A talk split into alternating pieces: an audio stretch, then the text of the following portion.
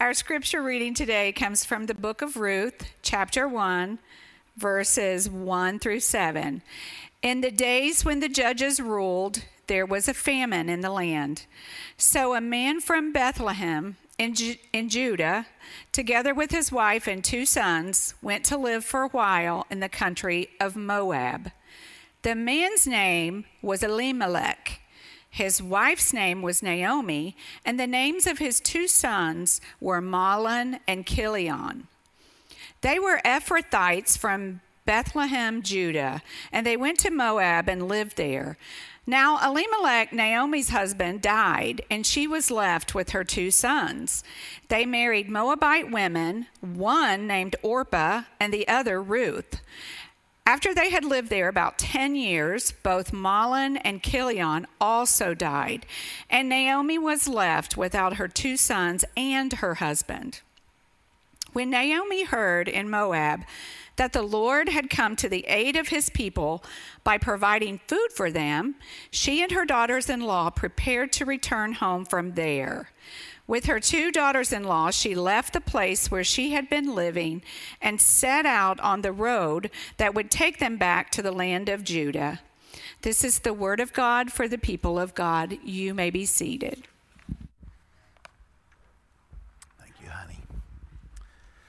All right, well, good morning, everybody. As you may have guessed, we are starting a brand new series today. This is actually a book of the Bible that I have never had the privilege of uh, teaching. And so I'm very, very excited about what God is going to do uh, in this series, what He's going to do in your life and your family as a result of um, uh, studying His Word. Now, to help us begin to think about this series and this book of the Bible, I want to talk about the movies for a minute, specifically uh, types of genres of movies. So, uh, how many of you would say, uh, beyond a shadow of a doubt, action movies are the best kind of movies to watch? How many would, yeah, a lot of guys. Uh, I would agree with that. My first, uh, you know, uh, preference is for action movies. I really like that. How many of you would say, no, no, no, not action, it's comedies? Because listen, life is hard. People can sometimes be mean. You got to laugh right? So comedies, okay?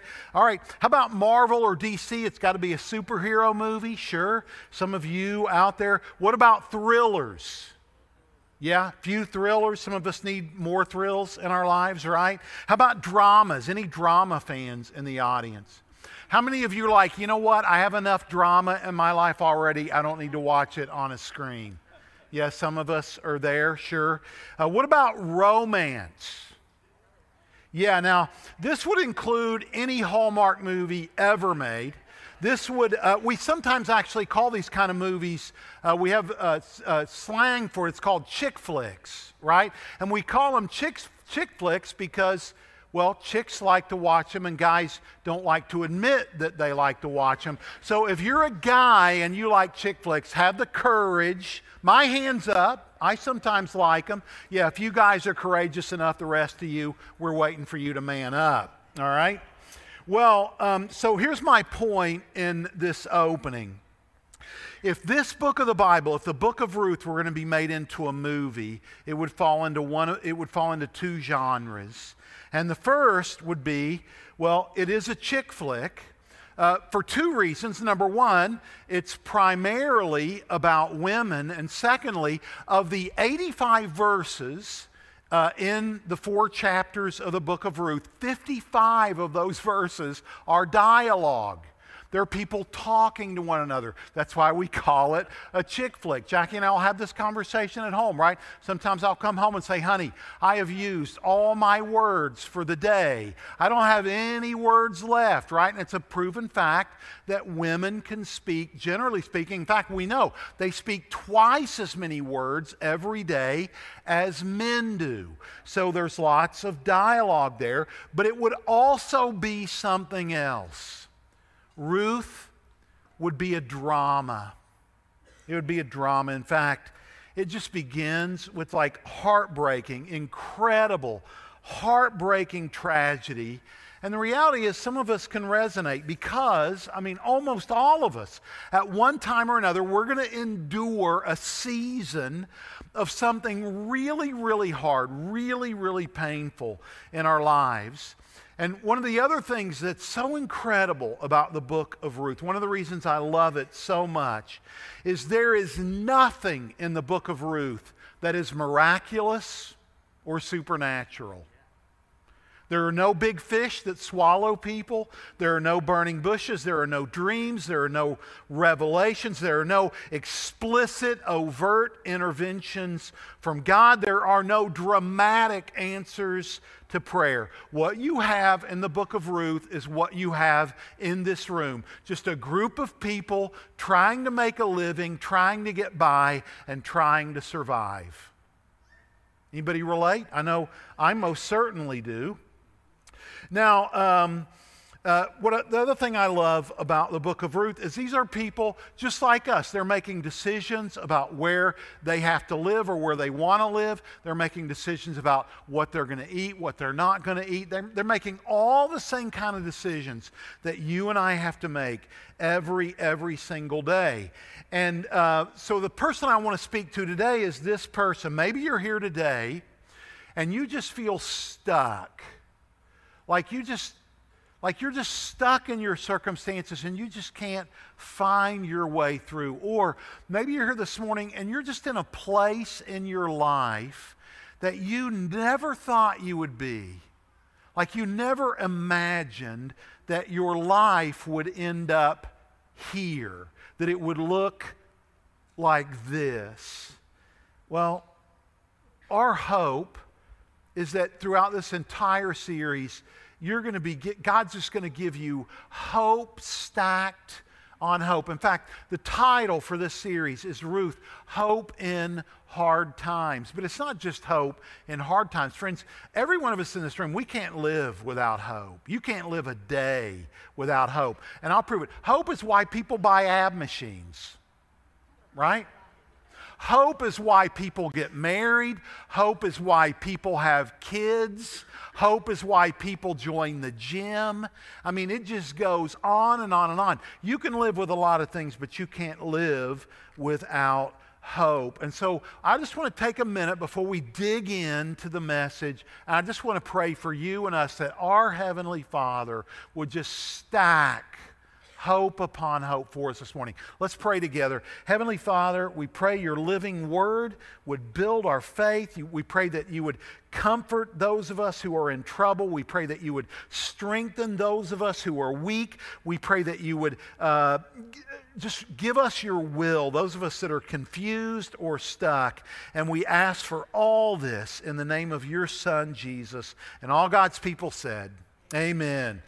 So, chapter one, we're going to look at verse one. The very beginning of the book says something really, really important, and it would be so easy to just gloss over it. It says, In the days when the judges ruled. Now, in other words, in the days where there were no kings. Now, if you have a paper Bible, uh, you're going to notice that the book right before Ruth is the book of Judges.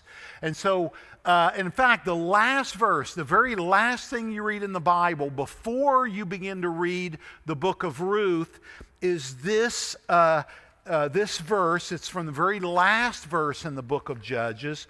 And here's what it says In the days when the judges ruled, in other words, the same time frame that Ruth took place, uh, everyone did what was right in their own eyes or the version you're looking at, everyone did what was right, or they did as what they saw fit. In other words, they followed their heart, they followed their truth, they lived their life according to their own convictions, not God's convictions, right?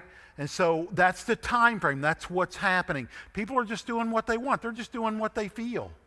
Like, hey, if I have needs, I'm going to see that they're met. I don't care what God says or thinks. Um, so, in the days when the judges ruled, there was a famine in the land. That means that food was very, very hard to come by.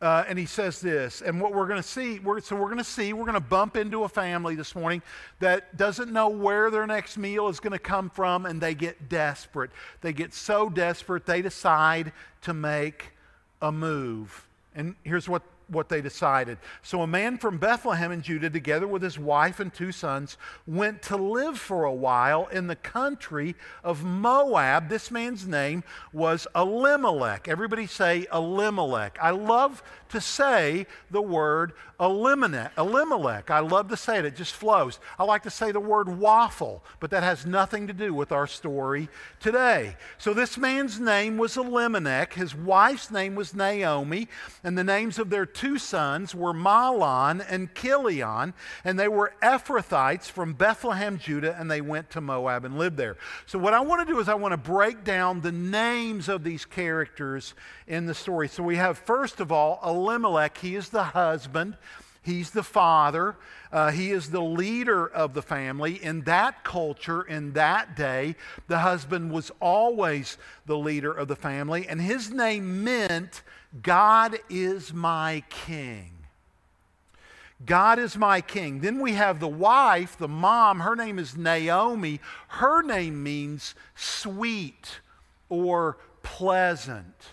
So you have God is my king with sweet and pleasant, and they have two children. And in that day, people would name their children based on one of two things either uh, a prophetic word that God had spoken to them about who or what their children would grow up to be, or they would name, they didn't name their children day one. They may wait a week or two, and uh, they would name their children based on what they observed or what they saw or what they kind of uh, heard from God as they were watching their young children. And so uh, you have Mahlon and Chilion. And so Mahlon actually means sick or sickly. So he, Malon probably, Mahlon probably struggled early on. His parents observed that. And then Chilion means frail or tired. So you have God is my king with sweet and pleasant, and their two sons sick and tired.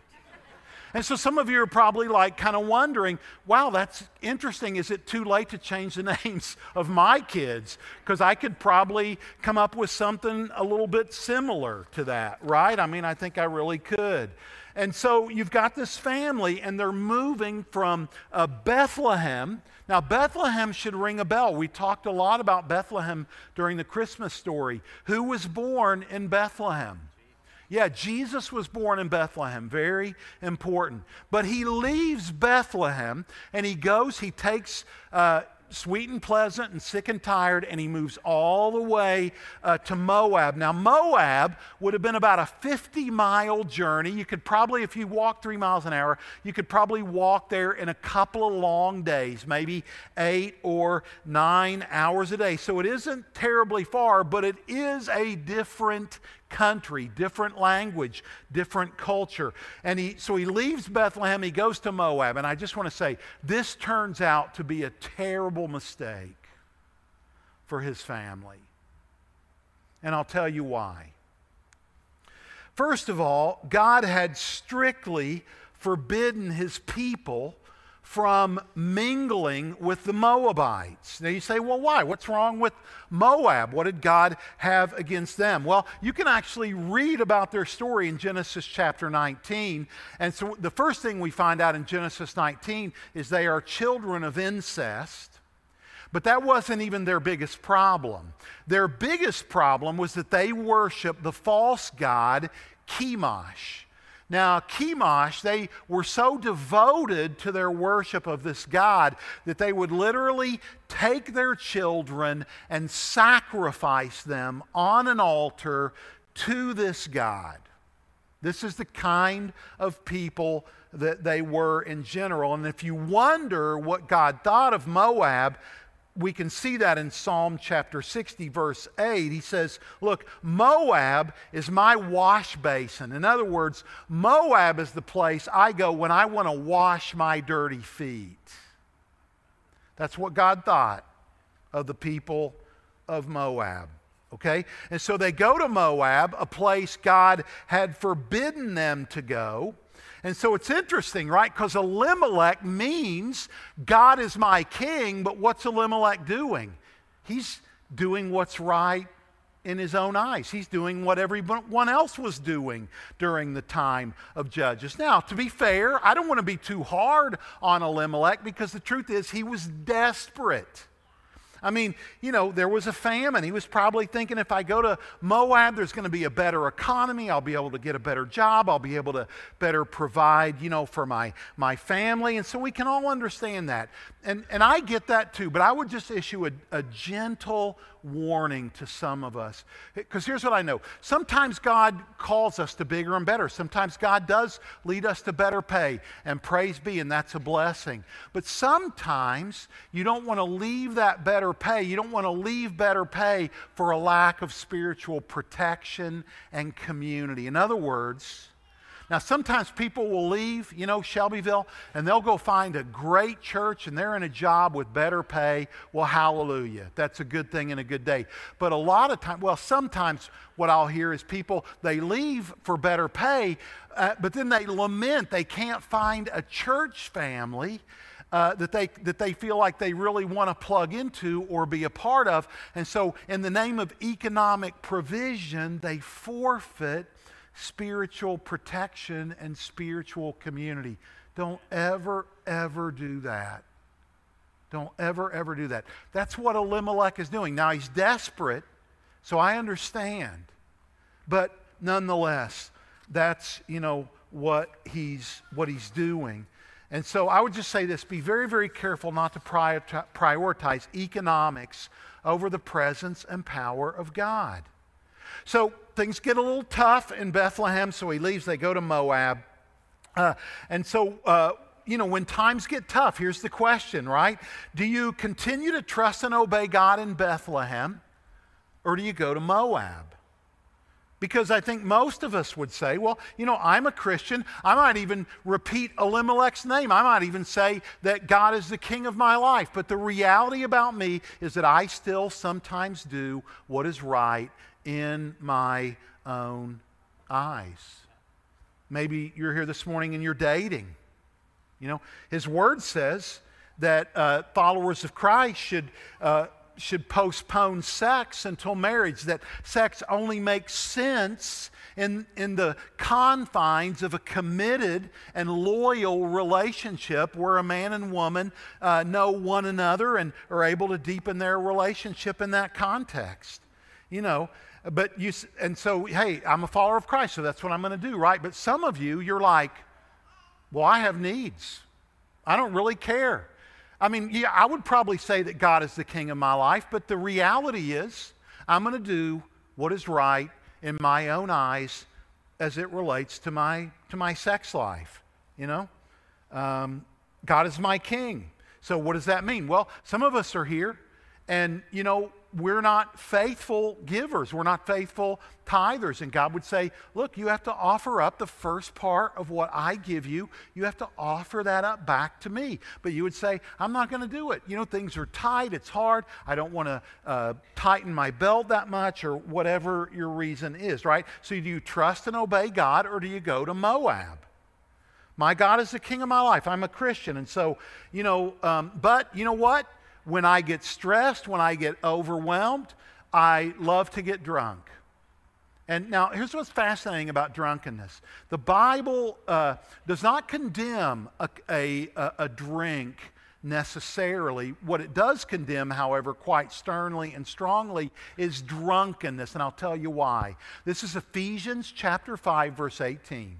And here's what he says Don't get drunk on wine. Instead, be filled with the Holy Spirit. And I love that contrast. So here's what it's getting to it gets to control. He's saying, Look, don't yield control of your life to an impersonal alcoholic substance. Yield the control of your life to the Spirit of God that lives within you. See? So this is an issue of control. He's saying don't ever be controlled by alcohol. Instead, be controlled by the Holy Spirit of God. So, do you trust God? Do you obey Him? Or do you go to Moab? You know, um, so, yeah, that's what they did. They went to Moab. Uh, you know, God's the king of my life, at least I would say that, but sometimes I just want to do what's right in my own eyes. Well, before I tell you what happens in this story, it's important that we identify, I think, with the hardship that Elimelech and Naomi were facing. And so I want to tease this out in kind of a modern way. So I want you to imagine you live in Shelbyville, Indiana, and an economic depression hits, and your husband loses his job. And it's not only him, it's really everyone you know. All your neighbors lost their jobs as well. And at first, you'd kind of tell yourself, well, it's going to be, you know, okay, this is only temporary. My husband's going to be able to find work. Um, I'm looking for work. I haven't been able to find work either. either. So, but you stick it out, you know, by you, you cut back, you go to the mall less often, you buy five gallon buckets of mac and cheese at Costco. You do all the things that you need to do. And, but as time passes, it's just getting worse and worse and worse. This is their situation. And then a year passes And then two years pass, and still economic depression, no job. Now you're desperate, and you've had to sell your house, you've had to sell your car, you've had to, to sell everything you have that's valuable just so you can eat. Uh, you've worn the same thing for weeks, but you don't even care anymore because you're so consumed by trying to figure out what you're going to eat for your next meal. The reality is you're just in survival mode. Your family's down to the last couple of dollars and even their last bits of food. So, in a final desperate attempt to provide for your family, you move to a hostile foreign country with a people you don't know, a language you don't speak, that you're not familiar with, a culture that's strange and different than you, a culture that certainly worships different gods than the true gods, and you're just there only because you're hoping for a better life. I mean, that's why people move, isn't it? I mean, anytime we move, the reason that we move is because we're hoping for a better life. Well, so that's why they move. And now, if you're Naomi, everything that you have, everything you love, everything you value is the three men in your life. You have a husband and you have two sons. Remember, there was no Social Security in that day. Uh, if, if in that day you needed, if you were a female, if you were a woman, you needed those men in your life to provide for you. You weren't allowed to work in that culture. You just weren't. And so women were very, very dependent on men. And so they moved to Moab to survive. And here's the irony of this story they moved to Moab to survive, and then Elimelech dies. And then 10 years, and then we're told that uh, they have t- the two sons, Mahlon and Chilion, right? And um, they both, because they're living in Moab, they marry Moabite women. Uh, one of those women is named Orpah, and the other of those, uh, I said Orpah, not Oprah, okay? We're not talking about Oprah Winfrey here. Uh, Orpah, and then another young widow by the name of Ruth. And so, as long as you have a husband and then your two sons, you can survive, right? There's always hope. But then her husband dies. And, you know, I wish I could tell you that everything worked out, that they lived their own truth, they followed their heart, they did what was right in their own eyes, and everything worked out. Well, it didn't. Uh, here's, here's the way it reads in verse 3. Now, Elimelech, Naomi's husband, died, and she was left with her two sons. And they married not women that worship the God of Israel, editor's note, like they were supposed to, but they married Moabite women, one named Orpah and the other Ruth. And after they lived there 10 years, both Malon, uh, Mahlon and Chilion also died. I mean, just heartbreak. It's just, you know. And Naomi, who left Bethlehem so that they would live, I mean, the, the author's pointing out the irony. You know, they go to survive, and now three of the four of them are dead. Heartbreak. I mean, first her husband Elimelech dies, and we don't know what happened. Maybe he had a stroke. You know, maybe he got um, cancer. We don't know. We don't know. Maybe it was just an accident. We don't know.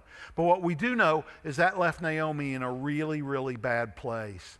And because she was away from God's people, uh, her two sons naturally married Moabite women. And I, I want to give these boys the benefit of the doubt. I'm sure these were beautiful women. I'm sure they were cute. I'm sure they had great personalities. I'm sure they were warm and caring and giving. And that these boys saw something in them that made them want to spend the rest of their life with these girls. And they probably thought when they married them, well, it's okay because down the line, I'll convert them. Down the line, you know, I'll, uh, they'll come to my way of thinking, they'll come over to uh, my way of thinking and my spiritual preferences and my God. You know, but the important thing is they're really cute and they've got a good personality. And these guys have jobs because the last boyfriend I had didn't even have a job, but at least these guys, you know, they have jobs, so I'm going to marry us. Now, um, it's so interesting because sometimes people will say to me, Hey, Brad, is it okay? You know, if I, am like a follower of Christ, I'm like a Christian, if I marry someone who's not a follower of Christ or not a Christian? And the answer is, according to Scripture, it's not okay. And it's not that God is being restrictive. It's not that God doesn't want you to have fun. It's that God is actually telling you that because He loves you. He's telling you that because He wants you to live your very best life. He wants your future children and your future husband to live their very best life. But He says that in 2 Corinthians chapter 6. Here's what He says Do not be yoked together with unbelievers. Now, that, that phrase, yoked together, means don't enter into an intimate partnership that could be marriage. That could be like, okay, hey, we're going to be business partners. We're going to run this uh, business together. In this case, it would be, you know, don't run a family together. For what do righteousness and wickedness have in common? Or, or you know, what fellowship can light have with dark? And so, look, God's word says, look, don't do that. But yet, they did that. They did what was right in their own eyes, and they married Moabite women. And I'll tell you, ladies, why it's so important that you marry a man, and or men, why it's so important that you marry a woman who has the same passion for Jesus that you do. Because one day, your kids are going to, they're going to, you're going to have kids and, and they're going to get sick. And you want a husband and you want a wife that is going to pray with you for those children. You don't want to be the only one praying in those circumstances. And furthermore, um, I have no idea what the furthermore was. so awkward when you're standing up in front of hundreds of people and you got no idea what you're supposed to be saying. Well, that's me. Do you feel bad for me? I hope that you do. You probably should. Anyway, uh, my point was that um, yeah, look, you, don't want to do that by yourself. And here's, a, here's the sad thing here's what we know. If, if uh, children grow up in a home with one parent that loves Jesus and another parent that doesn't, guess whose lead those children are more likely to take? the one that doesn't love Jesus. You know why? Because that's the easier path. That's the easier road. That's the more comfortable way to live. And so, do you see how that decision starts to unfold and have all these consequences down the road? No, no, no, no. I got to address something because here's what some of you are thinking. I, there's some young ladies out there, and here's what you're thinking. Well, but I'm going to change them. Like, I'm going to, look, hear the laughter right? Like, I'm going to make them into my image. This is what we do when we marry someone. We think to ourselves, well, they have some rough edges, they have some things I don't like. But when we get married, I'll start to chip away at those. Now, I, have good news and bad news. Which would you like to hear first? Yeah. Well, the good news, there really is no good news. I just said that to make you feel good.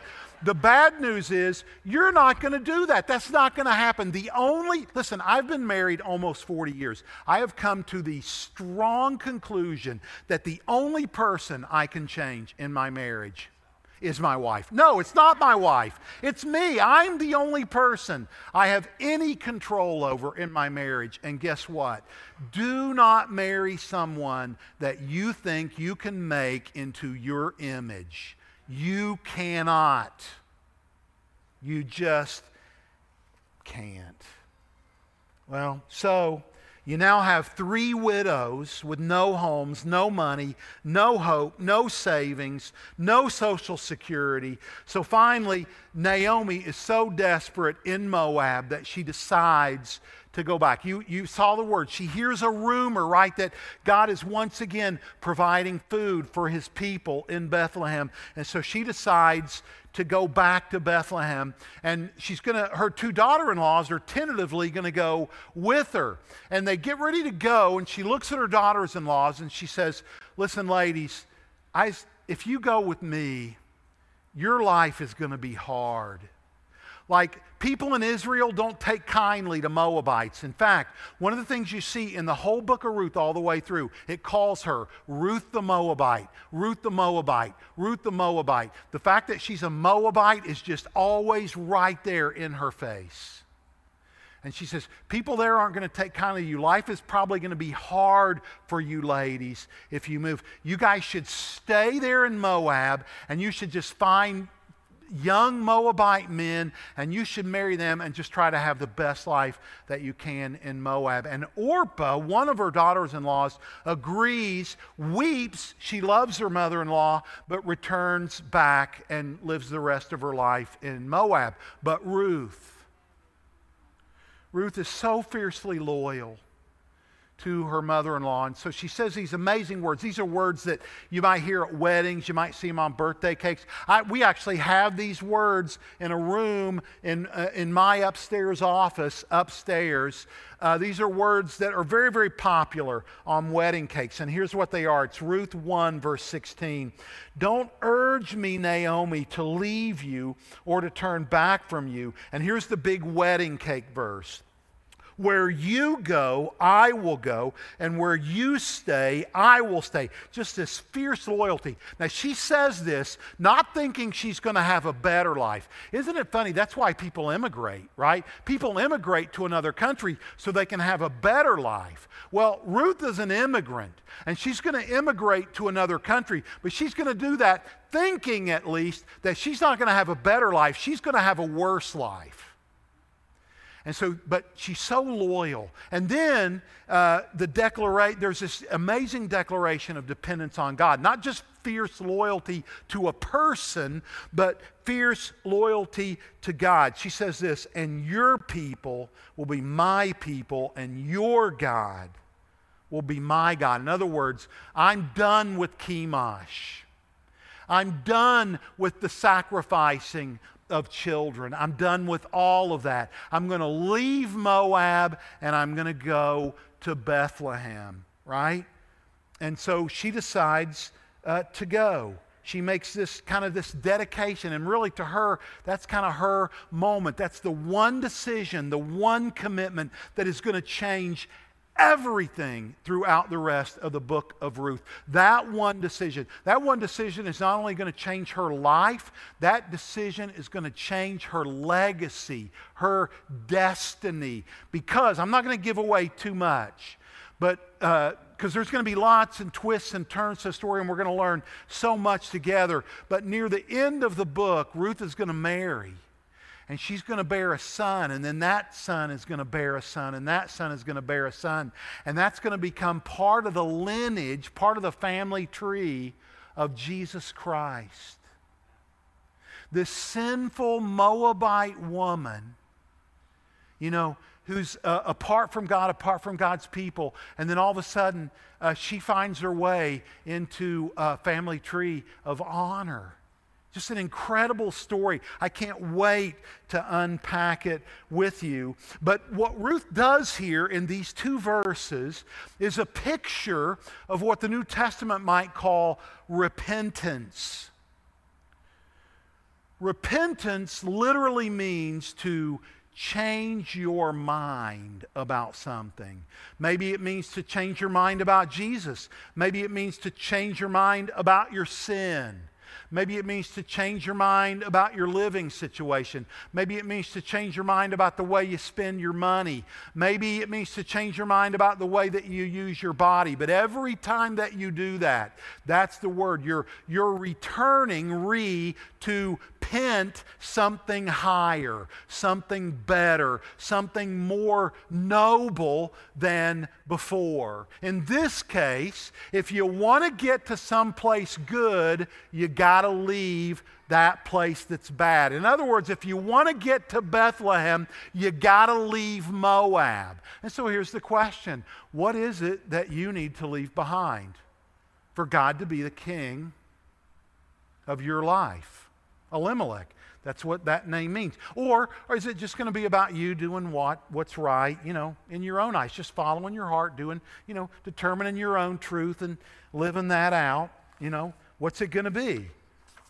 So, you know, maybe you're a little fuzzy, so it's my job as your pastor to give you some specific examples to help us tease this out. So maybe you're dating somebody who's not honoring you or honoring God. Well, let me just say, to marry the right person, you have to leave the wrong person first.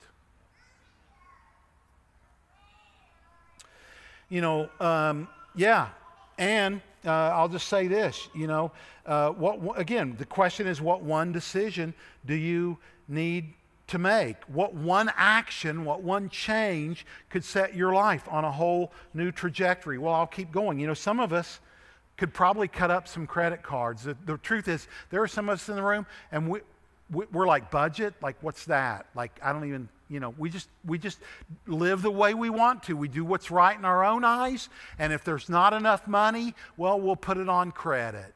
And you've lived that way for a long time, and it's, now it's time to pay up, right? That's, you, some of us need to repent, you know, from that, right? Cut back on our spending. Others of us, maybe you could be, listen, maybe you're in a marriage that's just grown cold and distant. And maybe you need to be the first one to apologize. Maybe you need to be the first one to humble yourself and say, honey, I am sick and tired of living in separate ends of the house, living separate lives, trying to pretend that everything is okay. Let's work on us. Let's get, let's not just get through this. Let's get through this together before the Lord. And that means that some of you could be a husband and wife. You need to make the decision. Look, it's time for us to go and talk to somebody. We need counseling. We need help. You know, but be, be that person. Listen, I got, I'm just got to tell you if you're in a marriage and you don't know how to say, I'm sorry or apologize, your marriage is not going to last. It is going to fail. You, this, these are words that you have to learn. These are actions that you have to uh, humble yourself. And we're going to talk a lot more about relationships and marriage as we watch Ruth's relationship grow with somebody that she's going to begin uh, to date once she winds up date is probably an inappropriate word. That's our word, that's not their word. That's not the word they used in their culture. Uh, but some of us are here, and listen, you've been sitting in this seat, one of the seats in here, for a long, long time, but you've ne- you haven't been serving. You, you haven't been a minister. You haven't been uh, serving either within the four walls of this church or in one of our community ministries. 2024 has to be the time where you say, All right, you know what? I'm going to start to serve. Others of us are here. We're not in community with other believers you know, this has to be the year where you go, you know what, I'm going to get in a group.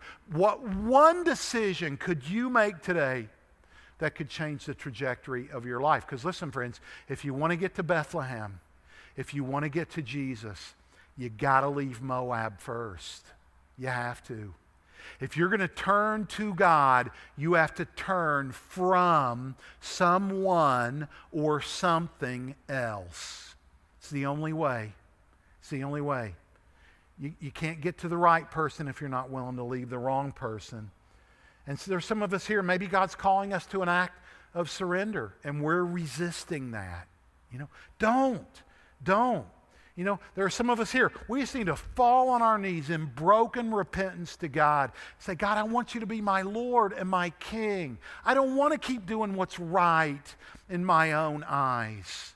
You know, to get to the wrong place, you have to, or to get to the right place, you have to leave the wrong place. And if you do, if you do, the Lord is going to work in your life. And so I want to give you hope today. If you're in a place where you feel stuck, if you're in a place where you feel like you just never imagined that you would be, there is hope for you, and it starts with repentance. Repentance. Change your mind. Change your mind about where you are. Make the decision that before the Lord, you're going to take the steps that would honor Him to move you from here to there. Because, friends, for some of us, the only way out is through. The only way out is through. And you're going to need the Lord for that. You're going to need His strength. You're going to need His wisdom. You're going to need His provision. You're going to need His help. You're going to need His will. You are going to need the Lord for that. But listen, here's the thing. Here's what I do know more than I know anything else.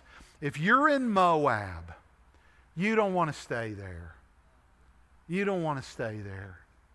Come home come back. Here's what I want to do I want to tell you a story that I just think ties this together in a beautiful way. This is actually just an everyday story. It's a story about going from Bethlehem to Moab, going from a place of obedience to a place of disobedience. Okay, and it's just a great story that illustrates this. So I read this story a couple weeks ago in a book called um, Unoffendable. Uh, Brant Hansen, I believe, is that right? That is the author. Phenomenal book. Jackie and I are actually going to teach a class on this book um, this next semester. But I read this story in that book. I immediately loved it. And again, I want to frame it. This is a Bethlehem to Moab story. So there were two dogs that lived in the country. They, uh, it was beautiful. You know, they had beautiful rolling hills, lots of sunshine. They could run and romp, and they had a very good master who was kind to them. He loved them very, very much. I mean, it was the kind of life every dog really would dream of, you know? Well, Gypsy was the older dog, Snowball was the younger dog, and every day about the same time, the master would call both Gypsy and Snowball into the house for dinner. Uh, well, they knew they'd been taught to obey when he called, but one day, Gypsy, the older dog, as her master called for dinner, she saw a rabbit. And suddenly she felt this sensation like she had to chase that rabbit. But she was able to resist, and she went in and she ate her dinner. Well, the next night, she looked over as her master was calling and saw that same rabbit, but this time she couldn't resist. She was off. The owner's like, Gypsy, Gypsy, no, come back. Well, later, Gypsy did come back, kind of as dogs do, you know, with her tail between her legs, kind of like this, you know, like I, she knew she'd done wrong. She didn't ever want to do it again. But you know what? The next day, same thing. The master calls for dinner. There's a rabbit. Gypsy just goes out after this rabbit, right? Just over and over and over again. And, uh, and so soon, Snowball, the younger dog, was able to roam free while Gypsy had to be on a leash because her owner, and her owner was heartbreaking. He didn't want her to be on a leash, but he knew he couldn't trust Gypsy to stay home. Uh, I mean, he loved her, he just knew he couldn't trust her anymore. So one day, the master wanted to give his dogs a treat, so he decided to take them out into the woods in his car. Gypsy and Snowball loved the smell of the woods. You know, they loved to roam, they loved to explore. Well, when they arrived, Gypsy, who was now used to uh, disobeying her master, uh, he took off into the woods before the master could even get a leash on her anymore. She was so excited. She was free and she was running, and it felt so good. And, uh, but she noticed something that as, as she continued to run, she, she was hearing the master call her at first Gypsy, Gypsy, come back, stop.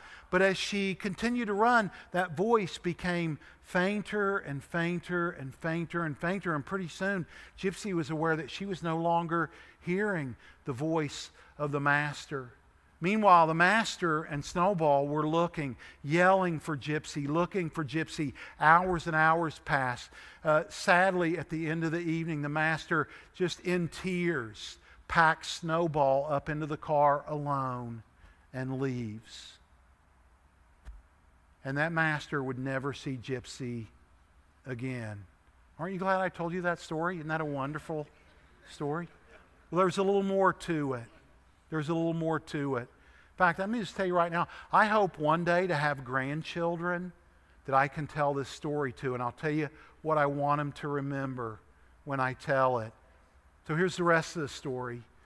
Gypsy that night found herself cold, alone, hungry, thirsty, but Gypsy managed to survive, at least for a little while, even though she was alone. And, and eventually she had a litter of puppies. And she was so quick to tell this litter of puppies about the kindness and the goodness of the Master. And so they heard all the stories about the goodness and the kindness of the master. And then those puppies grew up and they had dogs, little puppies. And those puppies told their puppies about the master. But by then, no one really knew or had even seen the master at all. It was just the rumors of his kindness and of his goodness. Now, here's why I would want to tell my grandchildren this story one day, and the thing that I would most want them to remember.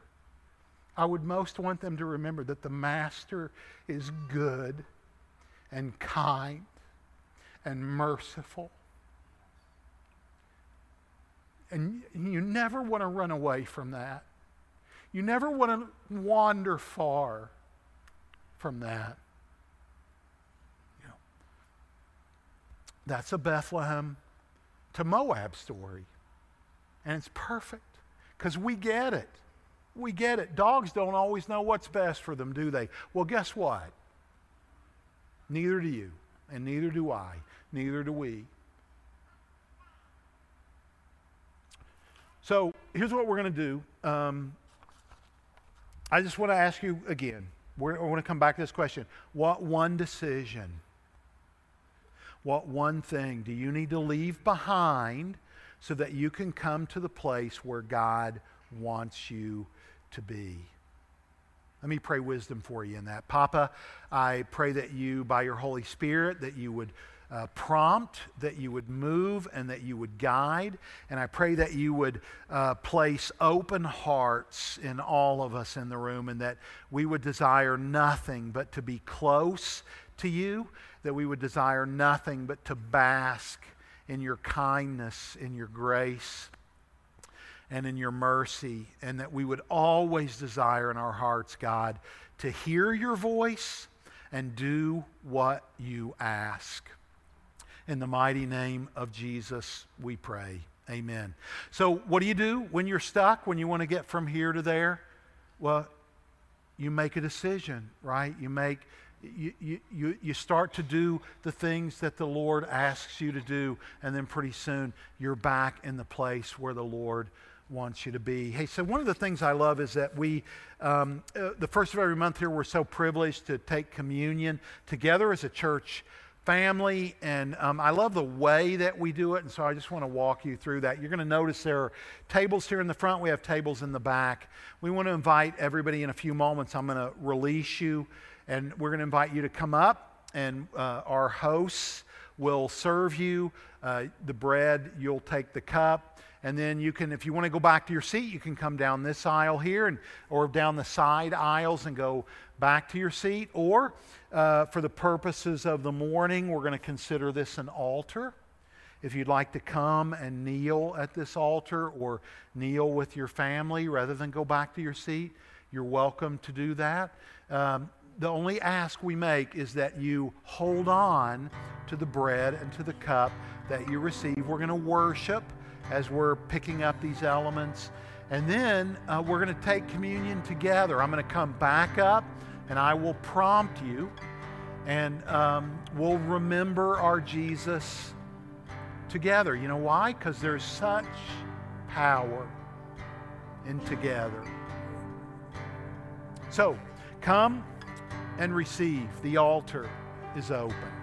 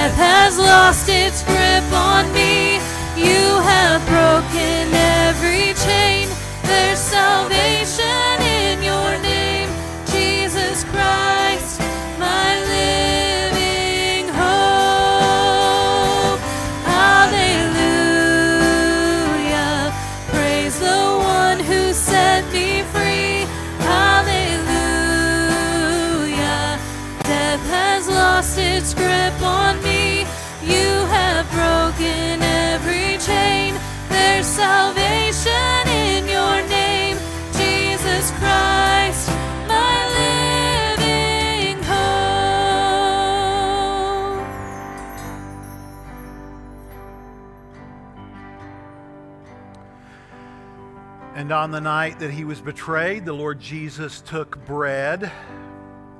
And when he had given thanks, he broke it and said, This is my body, which is given for you. Do this in remembrance of me. Let's remember our Jesus together.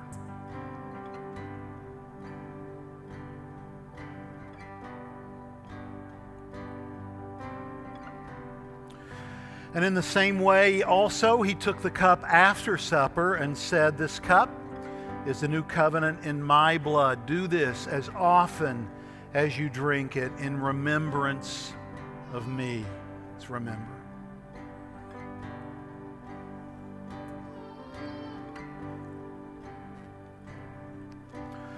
For as often as you eat this bread and drink this cup, you proclaim the Lord's death until he comes. God bless you. Then came the morning that sealed the promise. Your buried body began to breathe out of the silence. The roaring lion declared the grave has no claim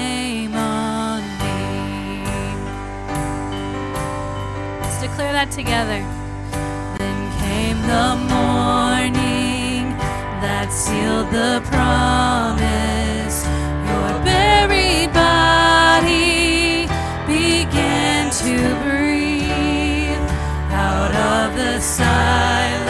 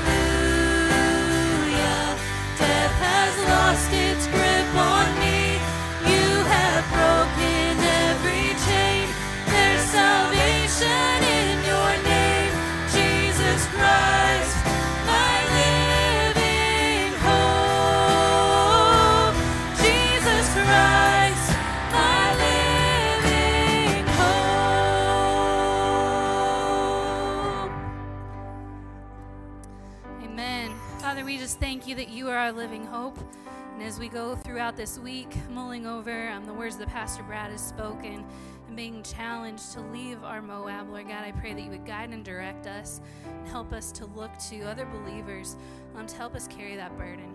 In Jesus' name, amen.